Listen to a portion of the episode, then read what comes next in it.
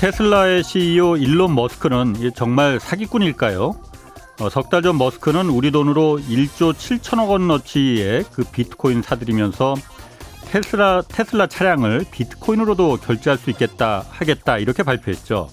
이때부터 비트코인 가격은 치솟았고 머스크 자신도 엄청난 이득을 아마 봤을 겁니다. 근데 엊그제 갑자기 이 테슬라 차 비트코인으로 결제하는 거 이거 취소하겠다고 뒤집었습니다. 당연히 비트코인 가격 폭락했습니다. 그런데 비트코인 결제를 중단한다는 이유가 좀 뜬금없습니다. 아, 비트코인을 채굴하고 거래하는데 너무 많은 전기가 들어가서 이게 환경을 해친다는 겁니다.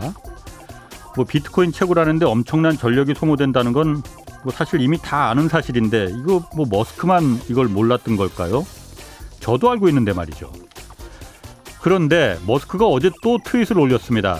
이번에는 미국의 개발자들이 장난으로 만들었다는 그 도치코인이라는 거 있지 않습니까? 이걸 유망하다고 지켜세운 것 같습니다. 이 한마디의 도치코인이 20% 넘게 폭등했습니다. 가상화폐가 자산으로서 가치가 있느냐 없느냐 그 논쟁이 한창이지만 머스크의 이런 행동들이 이 자산 가치를 오히려 의심하게 만들고 있습니다. 뉴욕타임즈는 머스크가 비트코인 결제 중단을 발표하기 전에 혹시 자신이 갖고 있던 비트코인을 팔고 다른 코인을 산 건 아닌지 곧 있을 테슬라 실적 발표 때 확인하겠다 이렇게 비판했습니다. 네, 안녕하십니까? 저는 경제와 정의를 다잡는 홍반장 KBS 기자 홍사원입니다. 홍사원의 경제쇼 출발하겠습니다. 유튜브 오늘도 함께 갑시다.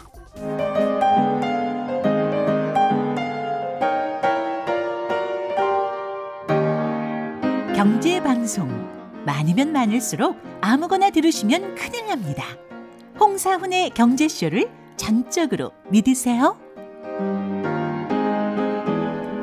네, 미국발 인플레이션 우려에 대해서 지금 여러 가지 분석이 나오고 있습니다. 우리나라 경제는 또 어떤 영향이 있을지 어, 오늘 좀 알아보겠습니다. 예, 온, 제가 이 경제쇼 진행하다 보면은 뭐 얘기에 막 빠져드는 분이 계신데 그 중에 한 분이십니다. 오건영 신한은행 IPS 본부 부부장 나오셨습니다. 안녕하세요. 네, 안녕하십니까. 오랜만에 아, 생방송은 처음 하시는 아, 것 같아요. 그렇습니다.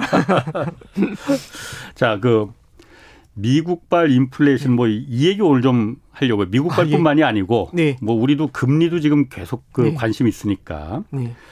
이게 인플레라는 게 물가하고 연관돼 있지 않습니까? 네. 물가가 뭐 한두 달 오르는 건 괜찮은데 이게 계속 계속 오르면 이게 인플레라고 하는 거잖아요. 쉽게 네, 말하면. 네. 근데 미국이 지금 물가가 지난달도 그렇고 지지난달도 그렇고 굉장히 막 그 엄청나게 오르고 있단 말이에요. 네.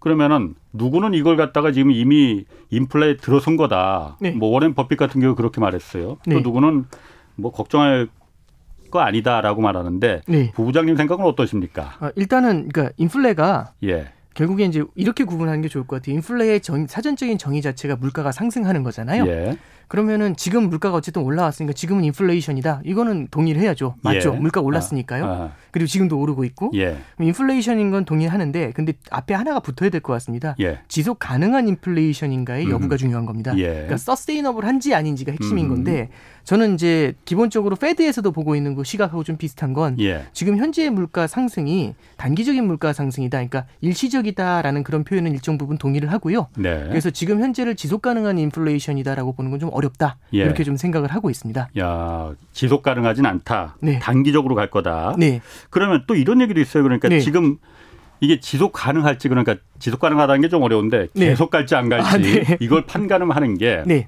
한 7월, 8월 이때쯤까지 가느냐 안 가느냐를 기준적으로 봐야 된다 이렇게 말하는 부분도 있어요. 네네. 왜 그런 건가요? 아, 일단 이렇게 좀 생각을 해볼게요. 네. 그러니까 그 말씀에 대해서는 저도 동의하는 부분도 있고 동의하지 못하는 부분도 있는데 예. 일단 7, 8월이 중요하다는 것에 대해서 뭐 저도 일정 일정 부분 동의합니다. 예. 근데 왜 그런 얘기가 나왔냐면 예. 이게 인플레이션이 지금 나타나고 있는 이유를 좀 볼 필요가 있어요. 예. 일시적이다 아니다라고 하면은 왠지 이게 나와야 되는 거잖아요. 예. 그럼 지금 물가가 오르는 원인을 좀 이렇게 생각을 해보는 겁니다. 예. 그럼 첫 번째는 기저효과라는 게 존재하고요. 예, 예. 두 번째는 모멘텀이라는 게 존재를 합니다. 음. 그럼 이게 기저효과가 뭐냐? 이게 한번 생각을 해보면 첫 번째 기저효과라는 건 유가죠. 국제 유가가 예. 작년도 3월로 한번 가보는 거죠. 어. 조금 시간이 걸리더라도 한번 좀 상황을 상세히 좀 설명을 예. 해드릴게요. 예. 기본적으로 원유 산유국들은요. 2015년도 예. 이후에 국제 유가가 많이 하락을 했어요. 예. 그러다 보니까 감산 공조라는 걸 했습니다. 그러니까 한 명만 감산을 하면은 내 마켓 쉐어가 뺏기니까 어허. 그러지 말고 같이 살기 위해서 같이 감산을 하자 이렇게 하면서 버텼던 거죠. 근데 문제는 미국 쪽에서는 셰일오일 생산이 계속 늘어나면서 그렇죠. 2018년도 하반기부터는 미국이 전 세계 1위의 산유국으로 등극을 합니다. 어허. 그럼 이게 예. 미국 입장에서 자랑스럽지만 사우디나 러시아는 감산 공조를 하면서 간신히 버티는데 예. 미국은 계속 생산하면서 돈을 버니까 굉장히 배가 아팠겠죠. 미국은 오페크에도 안 들어가 있잖아요. 그렇습니다. 예. 이게 또 그리고 이제 오페크는 결국엔 countries잖아요. 그러니까 예. 마지막에 오페크의 뒤가 C인데 예. country잖아요. 예. 근데 미국 같은 경우는 물론 government land라고 해서 country 자체에서 진행하는 것도 있지만 대부분 민영 기업들이 진행하는 게 많아요. 아, 그럼 이제 미국 같은 경우는 계속해서 원유를 생산을 하고 있는데 음. 이게 어디서 그럼 균열이 생기냐면 봐라 쟤네는 계속 생산하고 우리만 감산 공주하니까 힘들지 않냐. 예. 근데 사우디가 참자 같이 살아야 되지 않냐 하면서 음. 이제 참자고 했던 건데 문제가 이제 2000 어, 이제 작년도 3월 달에 생긴 겁니다. 3월 달 초에 코로나 때문에 예. 공장이 멈춘다고 하면 수요가 사라져 버리잖아요. 그렇죠. 수요가 사라진다고 하니까 유가가 이제 빡빡빡 떨어지기 시작을 하는 거예요. 쓸 일이 없으니까. 그러니까요. 그런데 이제 감산 공조를 하는데도 유가가 빠지고 있죠. 아하. 근데 저쪽에서는 계속 원유 생산을 하는 겁니다. 예. 이건 도저히 못 견디는 거죠. 예. 그러니까 또 감산하자니까 아 나 안 할래 하면서 러시아가 그 감산 공조에서 이탈을 합니다. 예. 그랬더니 사우디가 그럼 나 혼자 감산 공조해봤자 아무 의미가 없잖아요. 아하. 그래서 이 감산 공조가 균열이 생깁니다. 예. 그럼 공급이 쏟아지죠. 예. 수요가 사라지는데 공급이 쏟아지는 상황이 펼쳐지니까 국제 유가가 내리꽂힌 겁니다. 어. 그래서 작년에 저도 이게 눈이 튀어나오는 줄 알았어요. 마이너스 유가를 봤거든요. 그러니까. 물론 이게 선물 시장에서 선물이지만. 나타나는 거지만 예. 근데 이제 결국에는 미국의 가솔린 가격 같은 경우도 뭐 1달러 뭐 이런 식으로까지 하락을 했었으니까요. 예. 갤런당.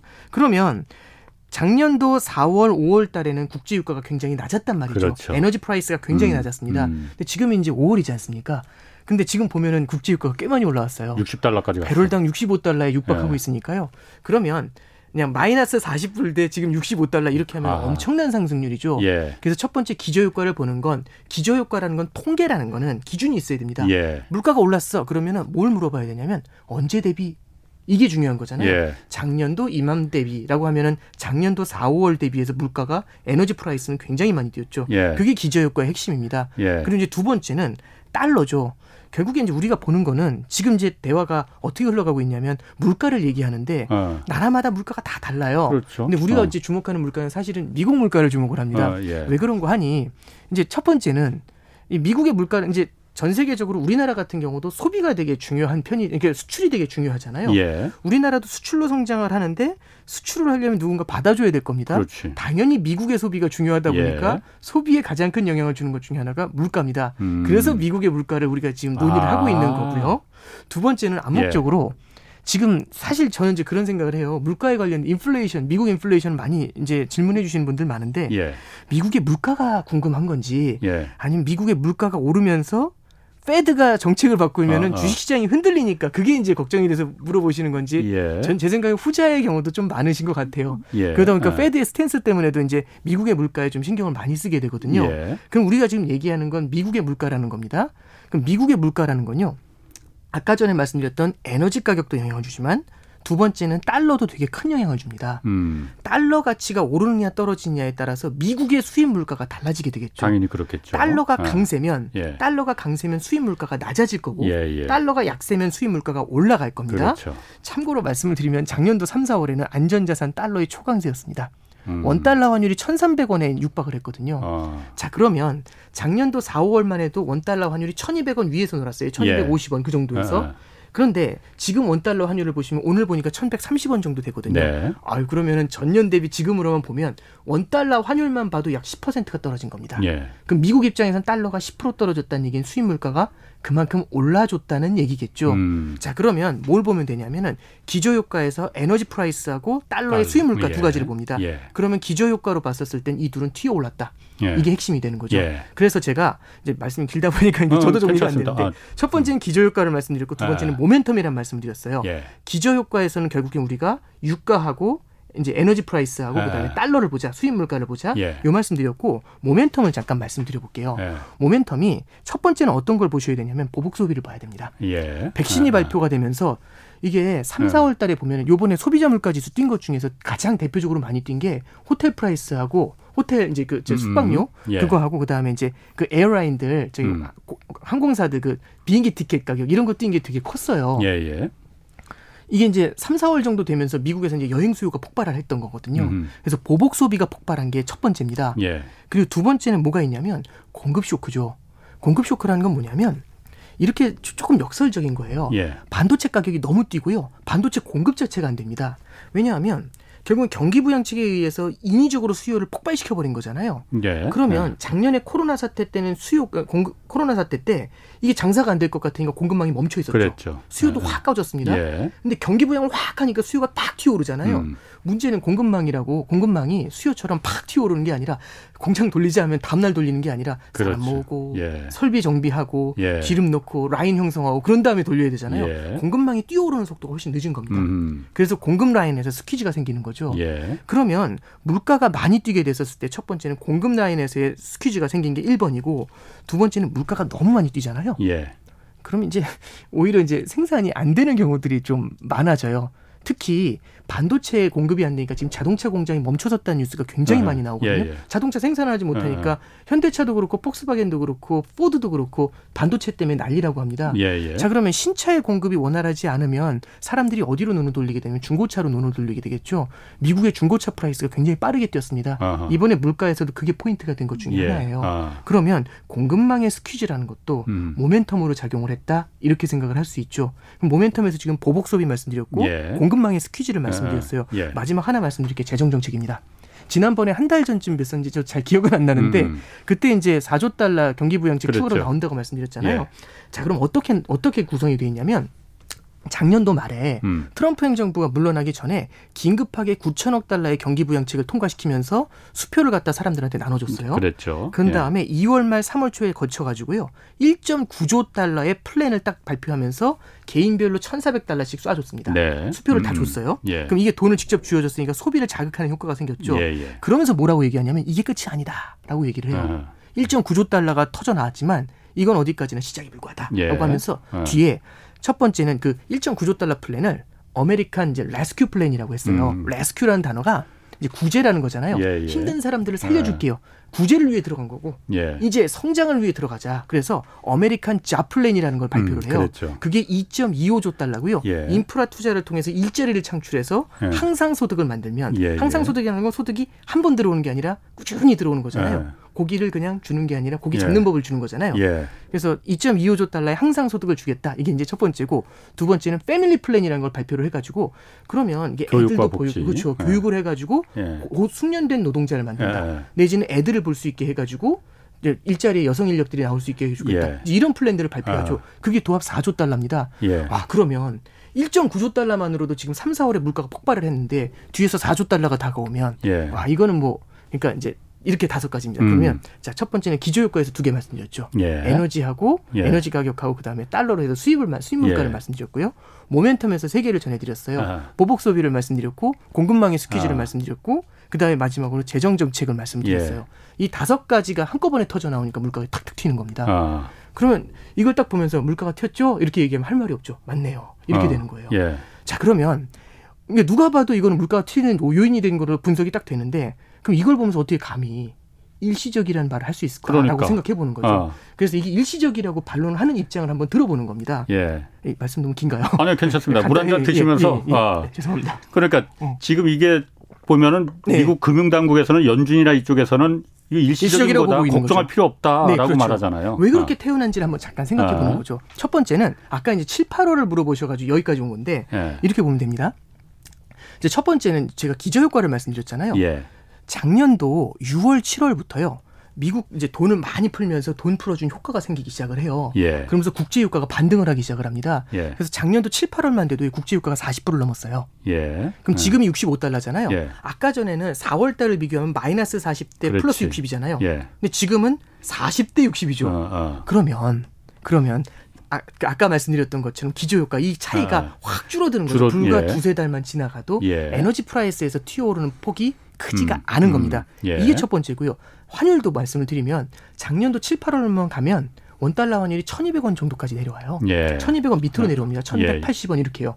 그럼 1,180대 지금 1,130이면 물론 이제 내려오긴 했지만 예. 아까 전보다는 달러 약세 폭이 그렇게 크지가 않죠. 음. 그러면 이 통계라는 걸 봤을 때 기준 기준점을 기준으로 해서 그만큼 물가 상승 폭이 줄어드는 겁니다. 음. 그래서 이 기저 효과 쪽은 시간이 지나면 지날수록 사라질 거야라는 음. 얘기죠.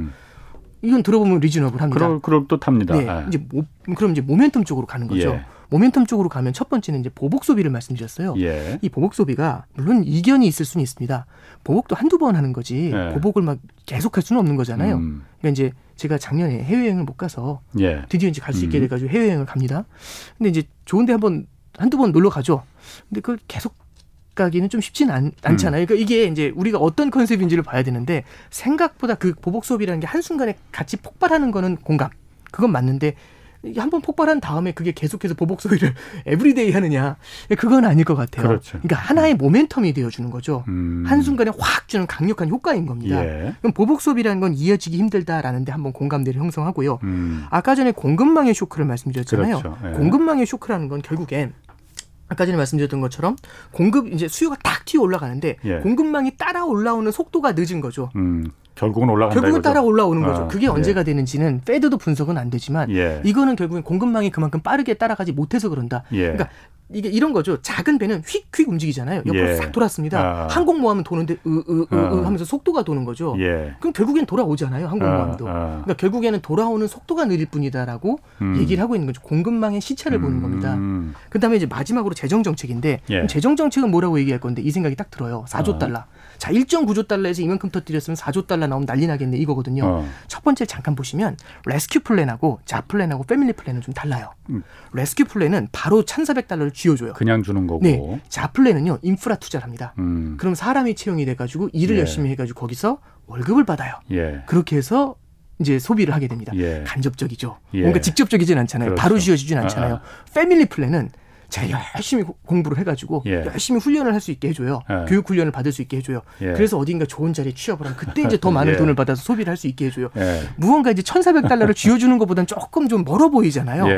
예. 일단 효과 자체가 레스큐처럼 바로 고기를 주는 건 아닙니다. 고기 잡는 법을 알려준 거죠. 음. 고기 잡는 법을 알려준다고 해가지고 다음날 와확 낚는 건 아니잖아요. 예. 이제 이제 이게 제가 저 혼자 얘기하는 것 같은데 아. 이제 컨셉이 그런 겁니다. 어차피 그러니까 돈을 예. 풀더라도 돈을 푸는 방법이 다르다 예. 이거죠. 그렇습니다. 그러니까. 두 번째가 음. 더 중요한 건데 음. 두 번째가 뭐냐면 4조 달러를 1.9조 달러처럼 팍 터뜨리는 게 아니라 4조 달러를 8에서 10년 나눠서 주겠대요. 음. 집행 자체를 8에서 10년 동안 나눠가지고 조금씩 조금씩 풀어주겠다고 합니다. 왜냐하면 예. 재정 부담이 커요, 미국도. 아하, 예. 그렇기 때문에 이게 한 방에 터뜨리는 게 아니라 8에서 10년 나눠주는 게 예. 간접적인 효과를 준다라고 하면 음. 1.9조 달러를 집중해서 한 번에 터뜨리는 거하고 비교했을 때 예. 과연 효과가 그만큼 있겠는가? 라는 생각을 해볼 수가 있는 거죠. 그 정도는 아니다 이거죠. 네, 그렇죠. 그럼 음. 모멘텀 쪽에서 확실히 아. 3, 4월에 비해서는 그 모멘텀이 음. 약화될 수가 있다는 겁니다. 아, 그럴 수 있겠네. 예, 기저 효과와 모멘텀을 보시면 아. 어, 시간이 지나가면 아. 갈수록 조금 더 3, 4월보다는 약해지겠네라고 하는 아. 거고요. 그래서 연준의 인사들이 이구동성으로 얘기하는 건 이번에 물가는 뭐 걱정할 필요 없다 정도까지는 네. 그렇지만 지금 당장의 물가 상승은 놀랍긴 하다라는 네. 얘기는 하지만 시간이 갈수록 이게 음. 풀려나갈 거다라고 얘기를 하고 있는 거죠. 그런 이유가 숨어 네. 있었는 거예요. 그렇습니다. 그래서 아까 기저효과 말씀드릴 아. 때 7, 8월만 돼도 국제유가 돌아갔다는 말씀드렸죠. 아. 예. 그다음에 환율 돌아왔다는 말씀드렸죠. 예. 그 다음에 이제 재정 정책 1.9조 달러 푼 거부터 효과가 조금씩 떨어지기 시작할 거잖아요. 예. 그리고 공급망도 어느 정도 돌아서기 시작을 하겠죠. 예. 물론 뭐 7월 며칠입니까라고 물어보시면 할 말은 없지만 7, 8월 정도 되면은 어. 그 이제 3, 4월에 집중했던 효과가 조금 희석이 되면서 민낯이 보이지 않겠어요? 라고 얘기하는 게 이제 그런 얘기입니다. 그래서 뭐 저도 시기를 특 단한 특정한다는 건 사실은 말이 안 돼요. 어떤 변수가 있을지 모르잖아요. 예. 근데 지금 현재 봤었을 때 기저 효과가 희석되는 건 고시점 정도로 해석을 해야 되는 거 아니냐? 뭐 어. 그런 거겠죠. 네. 원래 그렇게 말을 잘 하시는 겁니까? 아니면 준비해서 그렇게 말을 잘 하시는 거예요? 아, 아니, 제가 제가 혼자 혼자 말하다 취해가지고 막 아니, 혼자 떠들 때가 있어요. 아, 아니, 제가 빠져듭니다. 그 며칠 전에 그런데 어쨌든 네. 인플레라는 게 네. 금리하고 그러니까 연관이 돼 있잖아요. 네, 그렇습니다. 그러니까 우리가 공식처럼 등식처럼 인플레 오면은 금리 올라간다 이런 게 등식처럼 돼 있잖아요. 네네네.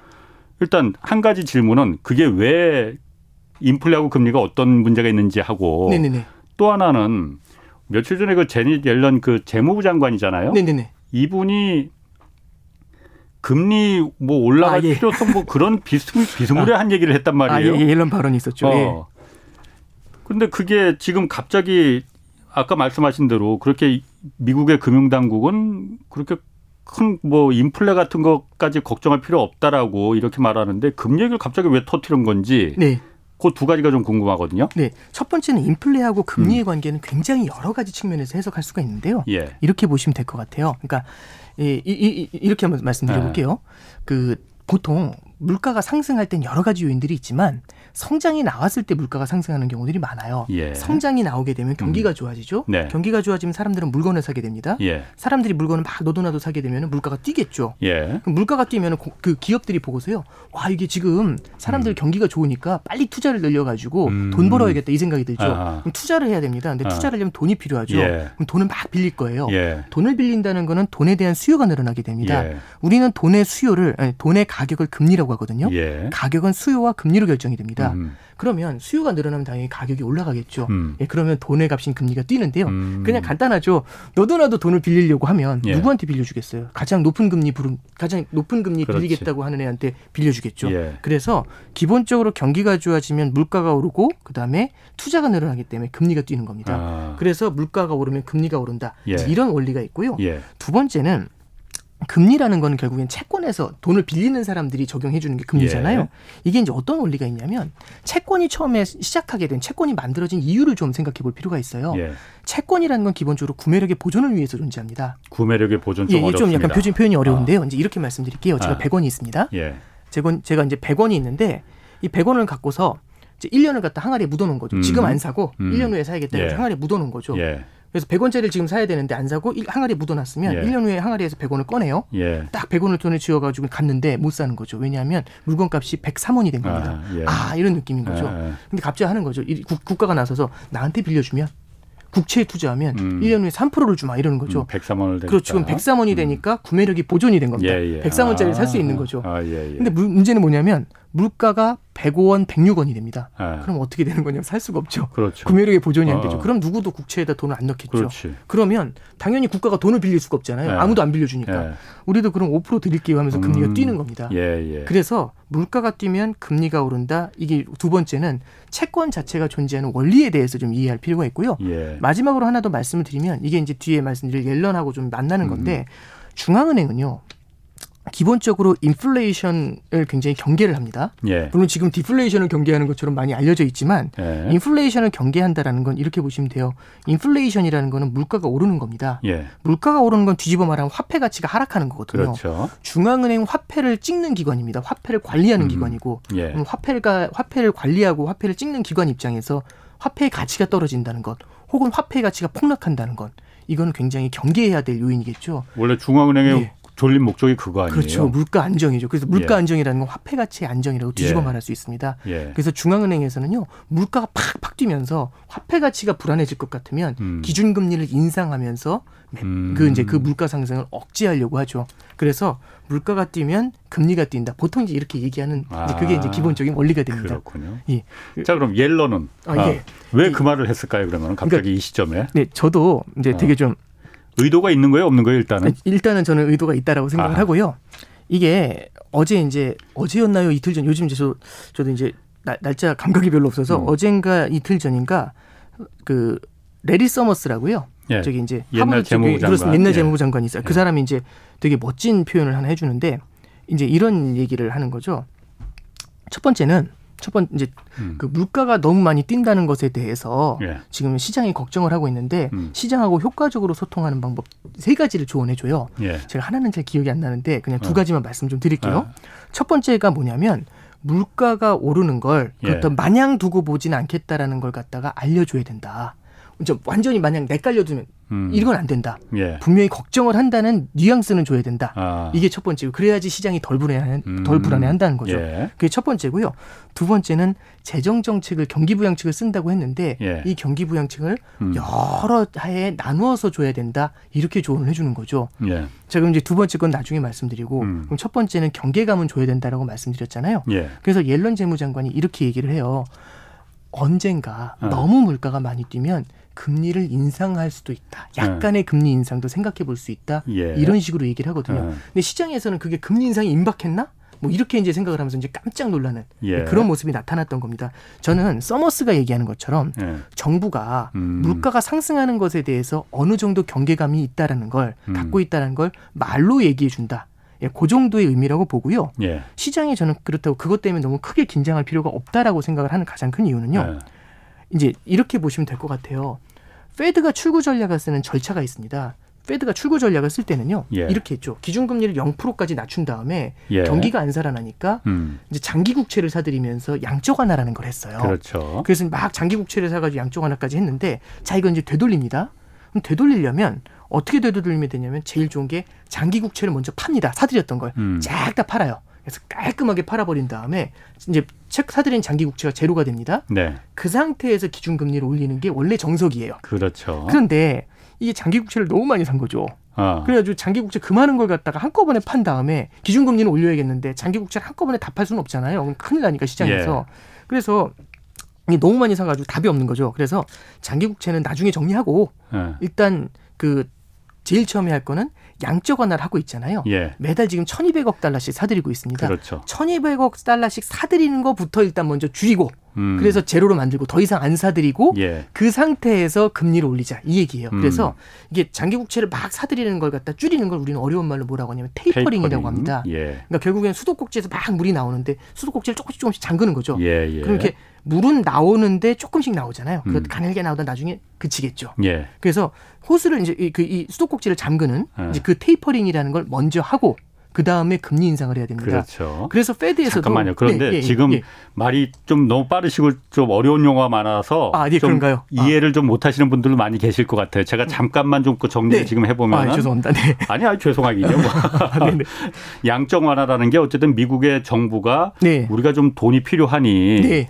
돈을 찍는 거는 중앙 미국의 중앙은행인 그 페드라는 연방준비은행 아니 준비제도 아니냐. 네 그러니까 우리가 국채를 정부가 국채를 발행할 테니까 국채를 어, 그 페드가 이제 사주는 거지 않습니까? 네, 그래서 매달 지금 1,200억 달러씩 계속 그러니까 연방 준비제도가 어, 뭐 행정부가 그러면 그 국채를 발행해 우리가 다 사줄게 하고 네. 둘이 합의가 돼서 지금 계속 그걸 돈을 그렇게 찍어낸다는 표현을 하는 거잖아요. 네, 그렇습니다. 네네. 그걸 테이퍼링은 지금도 계속 하고 있는데 네.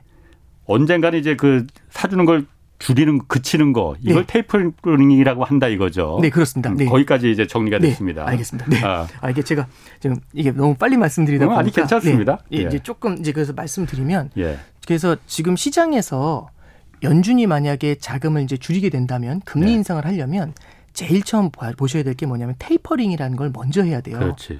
그래서 테이퍼링을 언제 하냐 이거 갖고 시장에서 지금 되게 논란이 그렇죠. 많지. 금리 인상은 사실 시장에서 빨라야 2023년 초. 음. 아직 내후년 정도. 예. 그 다음에 뭐 이제 컨센서스는 대부분 다 바라보고 있는 건 2023년 말이나 2024년 뭐 예. 그런 식으로 좀 멀게 봐요. 음. 그러니까 금리 인상은 멀리 있는 거죠. 예. 그래서 먼저 테이퍼링이 된 이후 금리 인상을 한다. 예. 이렇게 일단 보면 됩니다. 음. 근데 옐런 의장이 뭐, 옐런 재무장관이 뭐라고 했냐면 금리 인상을 해야 될 수 있다라는 얘기를 해요. 그러니까 테이퍼링도 아니고 테이퍼링도 아니고 만약에 어. 만약에 옐런 재무장관이 테이퍼링을 고민해야 될 것 같다 이랬으면 어.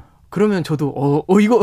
시그널이다 이제 이렇게 생각을 예, 했을 예. 것 같아요. 예. 근데 금리 인상이라는 건 한참 멀리 있는 거잖아요. 예. 그걸 지금 언급했다라는 건요. 사실상 그거에 대한 의도가 있는 게 아니라 예. 일단 말로써 예. 정부에서도 물가에 대해서는 경계감을 갖고 있어요라는 거를 얘기해 준 겁니다. 그냥 마사지 한 거예요, 그냥? 네, 그렇죠. 어. 네.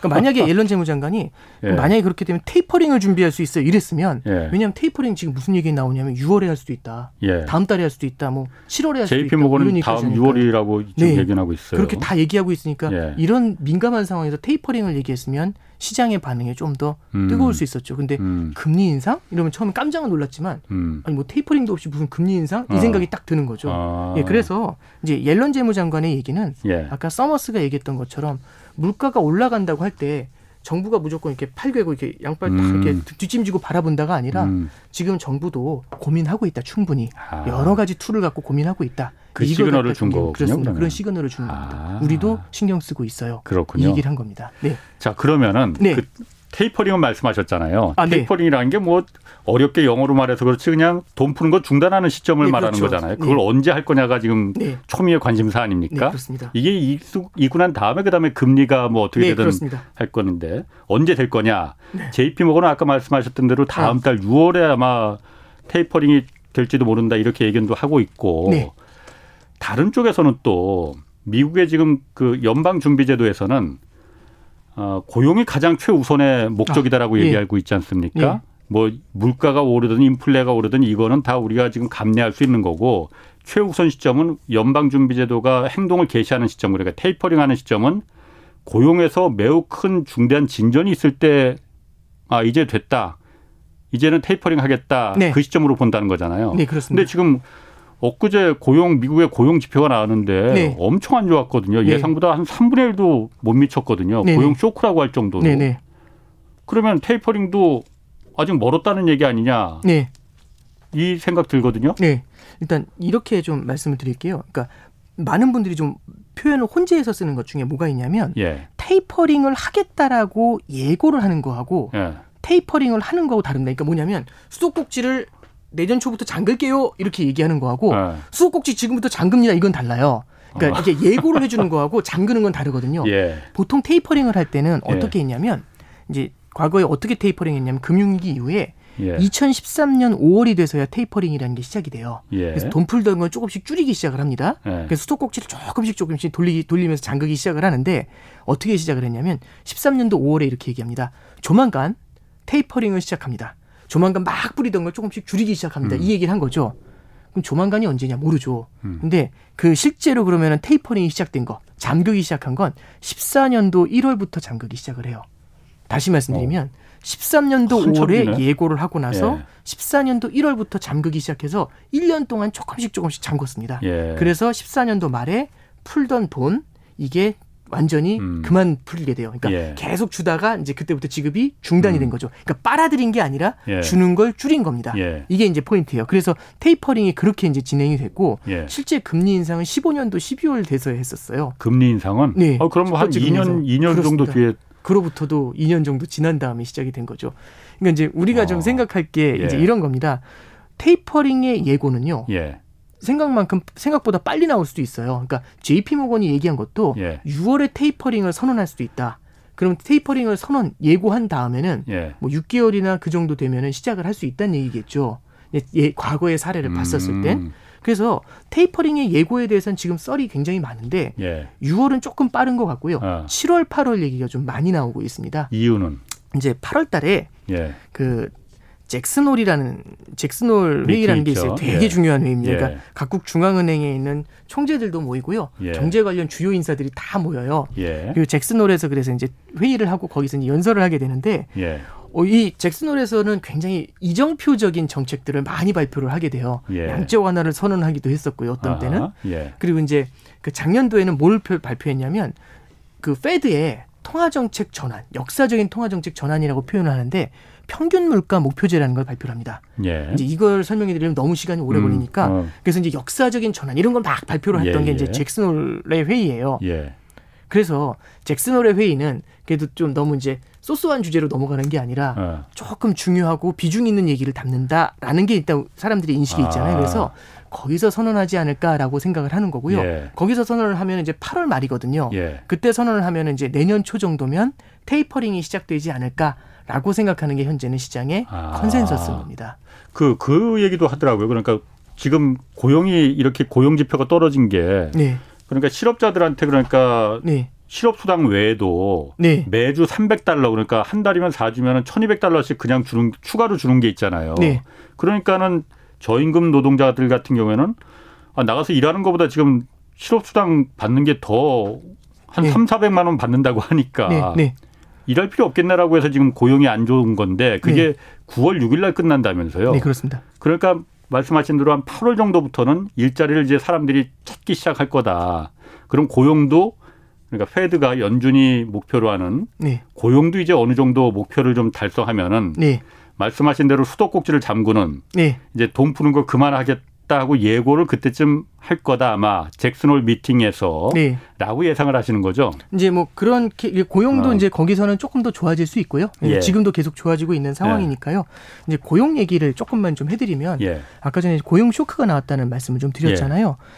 예. 이, 이렇게 좀 저는 이렇게 좀 봤으면 좋겠어요. 작용과 반작용이라는 게 있습니다. 그러니까 세상이라는 건 예. 그러니까 저 혼자 움직이고 예. 모든 게 그대로 있고 저 혼자 움직이면 저 혼자의 영향이 있는 게 아니라 예. 제가 무언가 행동을 하면 상대편도 다른 행동을 할수 그렇죠. 있죠. 그러면서 아. 뜻하지 않은 결과들이 만들어지지 않습니까? 예, 예. 경기 부양을 하면은 고유, 다들 이제 일자리를 찾게 될 거예요. 그게 아니라 아. 알고 보니까 경기 부양을 하니까 얘네들이 이제 그 이제 일자리에 복귀를 안 하고 예. 실업 수당을 계속 타먹으려고 해. 아하. 이제 이런 생각이 드는 거잖아요. 예. 그럼 이런 현상을 바라보면은 어떤 일이 또 벌어지냐면 그 뒤에 이제 이런 질문을 하게 됩니다. 경기부양책 4조 달러씩 해줄 필요가 있겠어? 그러니까 제가 지금 그거 네. 물어보려고 그랬어요. 헛돈 쓰는 거 아니야 그렇죠. 그거? 공화당이나 예. 공화당이나 이제 민주당의 일부에서도요. 예. 여기에 대해서는 악유가 생길 수가 있죠. 예. 어, 이게 뭐지 이런 생각이 들 수 있잖아요. 예. 그러면 이런 효과를 만들어냅니다.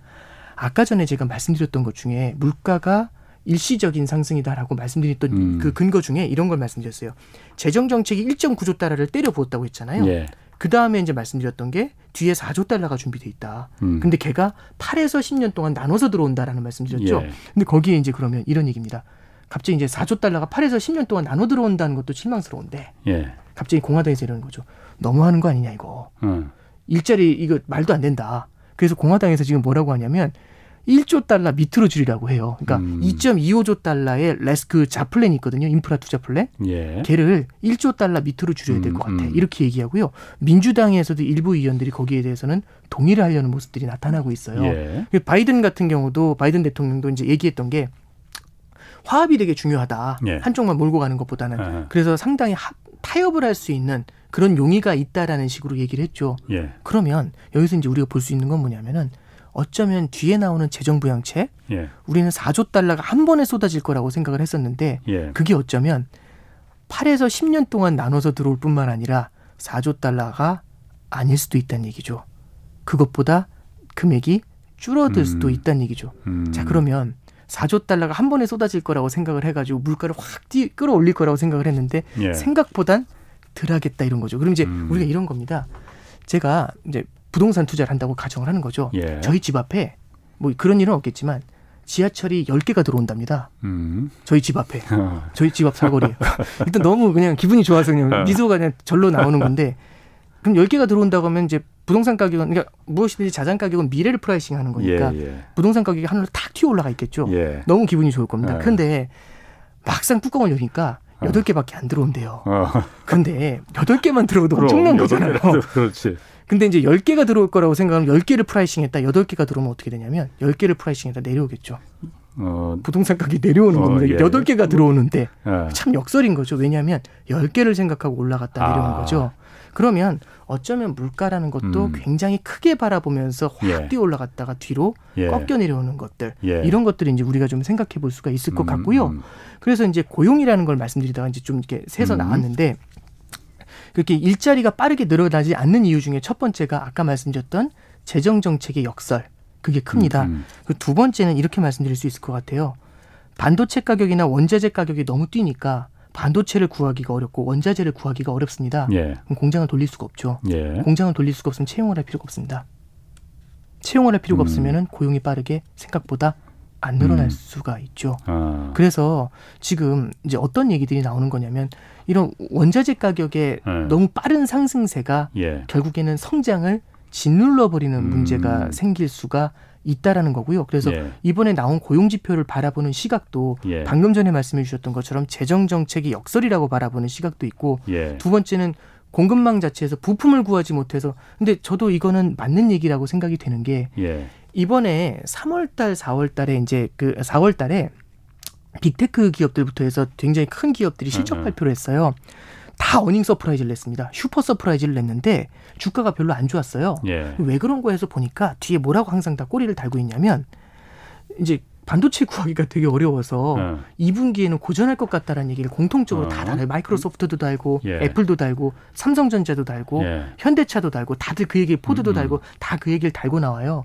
그러면 그리고 이제 현대차인가요? 어딘가 이제 자동차 공장 같은 경우는 지금 생산을 멈췄다라는 얘기까지 나오잖아요. 예, 공장하는 네. 뭐 아산 공장 그렇죠. 중단했다고. 그러면 네. 이제 그런 얘기가 나온다는 얘기는 고용이 생각보다 네. 빠르게 늘어나지 네. 않을 수가 있다라는 거를 얘기하고 있는 거죠. 예. 그런데 예. 지금 미국에서는 네. 고용도 안 좋지만 고용률도 그러니까 쇼크라고 해서 네. 낮지만은 네. 기업들이 구직률, 구직 공고도 굉장히 많 다고 하거든요. 네, 네, 그렇습니다. 구직을 기업들은 구직을 굉장히 원하는데 네. 사람들이 취업을 안 하는 거거든요. 아, 네, 그렇습니다. 그런 거로 네. 봐서는 네.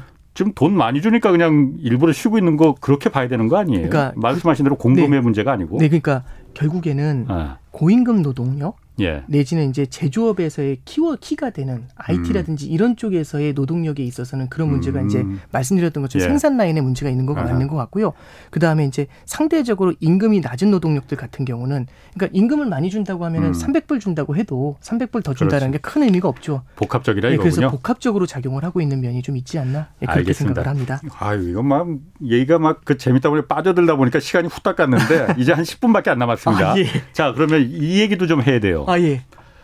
인플레가 어쨌든 오면은 네. 그 다음에 사람 그 우리가 진짜 걱정하는 거는 일반 국민들이 걱정하는 거는 어, 금리도 오를 거가 아니야? 아까 말씀하신 대로 네. 따라온다고 했잖아요. 네. 자 미국도 지금 그러면은 그 기준금리는 올리지 않지만은 네. 시장에서의 그, 그 시장 금리는 올라가고 있는 거죠 지금. 아 예. 그리고 그러면은 그게 우리 한국에도 직접적인 영향을 미 칩니까 안 미칩니까? 아 이거는 이렇게 어. 말씀드릴게요. 예. 그러니까 뭐 영향을 미치는 건 맞고요. 예. 근데 이제 제가 아까 그 금리가 올라가고 시장 금리가 음. 올라간다라고 질문을 주셨을 때 제가 예. 약간 좀 머뭇거리면서 예라고 어. 답변을 드렸던 이유가요. 이제 그 장, 지난 3월 말에 예. 미국 10년 국채 금리가 1.77%까지 올라갔었어요. 예. 그 다음에 이제 오늘 보면 지금 금리가 한 1.65% 정도 돼요. 예, 예. 불과 이틀 전에 물가에 거대한 surprise를 봤는데 예. 오히려 금리가 3월 말에는 그 금리보다 밑에 음. 있죠. 그래서 예. 금리가 작년 대비해서 많이 오른 건 팩트입니다. 예. 근데 최근에 3월 달부터 최근까지 움직임을 보면 금리 상승세가 주춤해요. 음. 예. 예. 그래서 이제 우리가 금리를 바라볼 때 계속 오르고 있다. 요게 아니라 예. 최근에 예. 이제 주춤하다라는 거. 예. 그래서 이제 언제 대비해서 올랐냐라고 하면은 뭐 작년 대비해서 지난해 말 대비 연초 대비해서 많이 올랐다. 예. 근데 3월 말부터는 좀 주춤하다. 예. 요거 먼저 이제 말씀을 드리고요. 예. 두 번째는 미국의 금리가 올라갔을 때 우리가 이제 굉장히 신경을 좀 많이 써야 되는 것 중에 하나가 우리나라 시장 금리도 마찬가지로 따라 끌려 올라가게 돼요. 만약에 미국의 금리가 높은데 우리나라 시장 금리가 낮으면 자금이 당연히 돈을 더 많이 주는 나라 쪽으로 자금이 음. 이동을 하게 되겠죠. 음, 음. 그러면 우리나라에서 채권이라든지 주식을 팔고 다른 나라 미국으로 자금이 이동을 하게 되는 예. 네, 그런 문제가 생깁니다. 그러니까 자본이 다 빠져나갈 네, 거라 그렇죠. 이거죠. 예, 그래서 예. 이게 우리가 좀 바라봐야 될 게 미국의 금리가 올라간다라는 음. 것들 그 원인까지도 조금 더 봐야 되고 이게 너무 빠른 상승세를 보이게 되면 우리나라 금리도 어느 정도 거기에 키를 키를 맞추게 돼요. 예. 그럼 또 하나는 이제 뭐가 있냐면 금리라는 건요. 이제 많은 분들이 이제 이런 생각을 하시는 것 같아요. 금리가 오르면 경기가 바로 안 좋아져. 그게 아니고요. 약을 먹으면은 감기를 감기 걸렸어요. 예. 그래서 이제 병원에 가서 이제 약을 받았습니다. 예. 약을 먹었는데 저는 이제 생각하는 거약 먹었으니까 지금부터 1초 후에 나야지. 이렇게 생각하면 바보잖아요. 그렇죠. 금리라는 것도 이렇게 생각하시면 될 것 같아요. 금리가 오른 다음에 바로 타격을 받는다기보다는 조금 시차를 두고서 타격을 받게 돼요. 어. 그러면 뭐가 있냐면 미국의 금리가 올랐잖아요. 예. 금리가 오른 만큼 시차를 두고서 시장에는 부담을 주게 됩니다. 예. 그럼 미국의 소비에도 시차를 두고서 어느 정도의 시차일지는 모르겠지만 예. 시차를 두고서 일정 수준은 음. 부담을 줄 수가 있겠죠. 예. 예. 그런 것들이 이제 우리나라의 수출이라든지 예. 대미 수출이라든지 이런 데는 시차를 두고서 조금씩은 부담을 줄 수 있다. 이런 예. 면에서 좀 해석하시는 게 좋을 것 같습니다. 아, 그럼 어쨌든 그 자금이 빠지 미국의 금리가 이제 올라간 뭐 아까 말씀하신 대로 미국의 기준 금리가 올라가는 건 2023년 뭐 그 정도로 네. 보신다고 하면은 그거는 네. 뭐 한참 뒤에 네, 얘기고 네, 네. 거기까지 가면은 정말로 어 그거보다 시장 네. 금리는 계속 인플레 압박이 있으면 올라갈 가능성이 있는 거잖아요. 네, 그러면은 한국과 터키 같은 경우는 이미 기준 금리를 터키 정부에서 굉장히 올렸다고 해요. 뭐 19%까지 올렸다고 하는데 거기 좀 극단적인 상황인 것 같고. 한국도 지금 대출금리나 주택담보대출금리 같은 게 지금 계속 올라가고 있거든요. 네. 그러면은 시장금리가 올라가면 한국에서는 아예 기준금리를 그럼 지금 0.5% 아. 정도잖아요. 그게 네. 한 1년 정도 가까이 그 네. 동결하고 있잖아요. 네네네. 이거를 지금 뭐 움직여야 된다 이런 얘기들도 지금 있어요. 네네. 그 부분은 어떻게 생각하십니까? 그러니까 한국의 소비자 물가 지수도 최근에 이제 2% 넘어서 그렇죠. 물가가 올라가는 모습이 나타나니까 예. 기준금리 인상에 대한 얘기가 나오고 있어요. 예, 예. 그리고 이제 결국에는 기준금리 인상을 논하는 가장 핵심적인 내용은 방금 전에 말씀드렸던 것처럼 물가의 상승도 있는데 자산 가격의 상승에 대해서 음. 부동산 가격의 상승이나 아니면 이제 주식 시장이 굉장히 뜨겁다라는 음. 면들 이런 예. 것들이랑 이제 부채가 늘어난 가계 부채 이슈들 때문에 예. 아 이건 이제 금리를 너무 저금리를 오래 유지하는 건 부담되지 않냐 예. 이런데 이제 시장에 이제 consensus가 조금씩 나타나는 건 맞는 것 같아요. 예. 분명히 이제 금리 인상에 대해서 고민을 하게 될 겁니다. 예. 근데 당장은 아닐 것 같고요. 음. 시차를 조금 두고 가야 된다라고 보는 게 아직까지도 이제 한국은행에서도 이주열 총재가 나와서 이제 금통이나 끝나고 이렇게 코멘트를 할 때 보면 예. 불확실성에서도 언급을 하는 부분이 분명히 있어요. 예. 그 불확실성이라는 건요. 코로나의 불확실성을 굉장히 많이 얘기합니다. 음, 음. 사실 그러면 코로나가 어떻게 될 것인가라는 예상이 사실 그렇죠. 저는 그런 것 같아요. 그렇죠. 코로나 음. 예측을 했었을 때 잘 못 맞췄던 것 같아요. 음. 왜 그러냐면 결국에는 다시 지금도 다시 이제 700명대 이렇게 올라왔다는 말씀을 좀 드렸잖아요. 예. 그 바이러스라는 거는 변종도 있고 아 제가 음. 이제 바이러스는 잘 모르지만 음. 변종도 있게 이게 예측이 참 어렵지 않습니까? 예. 코로나 때문에 낮춘 겁니다 금리를. 예. 근데 코로나가 거의 어느 정도 제압을 한 게 아닌 상태에서 금리를 올리면 만약에 또 확진자가 늘어나면 어떻게 될까요? 또 아. 금리를 낮춰요. 금리를 어, 지난달에 올리고 낮추고. 그럴 수는 없죠. 이거 쉽지 않죠. 예, 예. 하나 참고로 말씀드리면 한국은행에서 기준금리를 인상했었을 때가 2008년도 8월 달에 기준금리를 올린 적이 있어요. 예. 2008년도 9월 달에 리먼이 파산을 했습니다. 그렇죠. 예. 2008년도 8월에 기준금리를 올리고 9월에 리먼이 파산했죠. 그러면서 기준금리를 빠르게 낮춰서 2%까지 음. 낮췄습니다. 음. 10월 달부터. 예. 그러면 8월에 올리고 10월부터 낮춘 거거든요. 아, 아. 물론 그때 당시 인플레 리스크가 크긴 했는데 예. 그래서 무언가 불확실성이 남아있는 상태에서 기준금리를 올린다라는 게 음. 인상한다라는 게 되게 부담스러울 수가 있어요. 그래서 예. 이런 면에 대해서는 한은도 되게 신중할 것 같고요. 예. 물론 페드보다는 기준금리 인상을 먼저 할 겁니다. 예. 다만 그렇겠죠. 당장이다라고 네. 보기에는 아직은 음. 시간이 좀 필요한 것 같습니다. 제가 왜 이걸 자꾸 물어보냐면은 어쨌든 우리나라는 가계부채가 유달리 네. 그러니까 다른 나라에 비해서 네. 부담이 크지 않습니까? 네. 워낙 많고 네. 그러다 보니까 이 금리에 대해서 굉장히 이제 그럴 수밖에 없죠. 민감할 수밖에 없지 네. 않습니까? 그러니까 뭐 당장 그러니까 한국은행이 기준금리를 만지지는 않을 거다라는 네, 부분이죠. 쉽지는 않을 것 같습니다. 한 가지 제가 또 궁금한 게 네. 아까 이거 제가 좀 질문을 드린다는 게 좀 놓쳐서 타이밍을 놓쳤어. 아, 네. 인플레라는 게 말이죠. 네. 어쨌든 미국도 그렇고 중국도 그렇고 전 세계가 다 국가 부채를 워낙 많이 짓다 보니까 네. 아, 인플레를 오히려 그 각국 정부들이 좀 기대하고 있는 거 아니냐. 인플레가 오기를 좀 의도하고 있는 거 아니냐. 네. 왜냐 국가 부채를 좀 자연적으로 좀 줄이기 위해서 네. 그런 의도 기대 있지 않습니까? 음, 맞고요. 일단 아. 이렇게 이유를 좀 말씀을 예, 드리면 예, 예. 간단합니다. 그러니까 뭐냐면 아까 전에 이제 말씀드렸던 거는 인플레이션이라는 거는 물가의 상승이다라고 생각할 수 있지만 예. 뒤집어 말하면 화폐 가치의 하락이에요. 예. 부채라는 건 화폐 표시 자산입니다. 예. 화폐 가치가 하락을 하게 되면 부채, 화폐 표시 자산인 부채의 가치도 실질 가치도 녹아요. 그러니까 되게 어렵게 말씀드렸지만 네. 아주 좀 아주 극단적인 비유를 들어서 말씀드리면 네. 제가 이제 여기 이제 기자님께 이제 제가 천만 원을 빌렸습니다. 예. 천만 원을 빌렸는데 만약에 물가가 뛰어가지고 예. 이 볼펜이 예. 천만 원이 돼요. 예. 이거 드리면 끝납니다. 어. 그러니까 물가가 극단적으로 뛰게 되면 부채가 계속 녹아버리게 돼요. 음, 예. 근데 언제 문제가 되냐면 디플레이션이 찾아오면 정말 어렵습니다. 음. 디플레이션이 찾아온다는 얘기는 디플레는 물가가 하락하는 거지만 뒤집어 말하면 화폐 가치가 상승하는 거거든요. 예. 화폐 가치가 상승을 하면은 부채 이제 실질 화폐 표시 자산인 부채의 실질 가치가 올라가요. 예. 부채 부담이 훨씬 더 커집니다. 예. 그러면 이 경우는 답이 안 나오거든요. 지금처럼 부채가 그렇죠. 많은 상태에서 디플레이션이 나오는 예. 것. 그러면 어느 국가나 성장을 원합니다. 예. 그럼 성장을 원하면 어쩔 수 없이 이 부채가 많은 상태에서는 디플레이션보다는 인플레이션을 원해요. 음. 그런데 이게 양극단으로 마이너스 10% 플러스 10% 이게 아니라 완만한 인플레이션을 원합니다. 완만한 인플레이션. 그래서 이, 연 음. 2% 정도의 음. 완만한 물가 상승을 원하는 거죠. 뭐 예를 들어서 인플레이션이 굉장히 크게 오면은 네. 미국 같은 경우에 국가 부채를 워낙 많이 지금 쌓아놨는데 일부에 네. 그냥 그 상쇄시켜 버릴 수도 있는 거 아니에요? 아, 근데 이제 그게 되게 조심스러운 게 예. 물가가 너무 많이 뛰게 됐었을 때는 예. 사실 소비 경계를 소비 경제를 짓눌러 버리는 문제가 생기게 음. 돼요.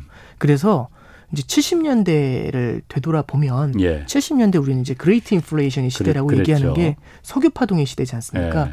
예, 그렇게 되면 시차를 두고서 성장이 짓눌려집니다. 음. 그러면서 실물 경기가 돌아가질 않아요. 음. 그래서 성장이 그러니까 물가가 오르더라도 성장이 나와주면 예. 급여가 같이 올라주면 괜찮거든요. 아하. 이런 착한 인플레이션이 아. 나타나야 되고 그럼 지금 성장이 10%씩 고성장 나온다고 기대하는 사람은 없죠. 그렇죠. 지금 체질에서는 어. 2% 3% 정도의 성장이면 굉장히 잘 성장했다고 음. 하잖아요. 그래서 2% 정도의 완만한 물가 상승을 기대하고 있는 게 지금의 모습이다. 예, 그렇게 해석하시면 좋을 것 그러니까 같습니다. 그러니까 2% 2% 정도의 인플레이션이 계속 가주기를 국가들은 기대하고 있구만요. 그렇습니다. 그런 것들을 의도하는 거고요. 알겠습니다. 네, 아이고 알겠습니다. 오늘 정말 재밌었습니다. 아, 아닙니다. 네, 저는 저 혼자 두서없이 말씀드렸습니다. 아, 지금까지 오건영 신한은행 부부장 함께했습니다.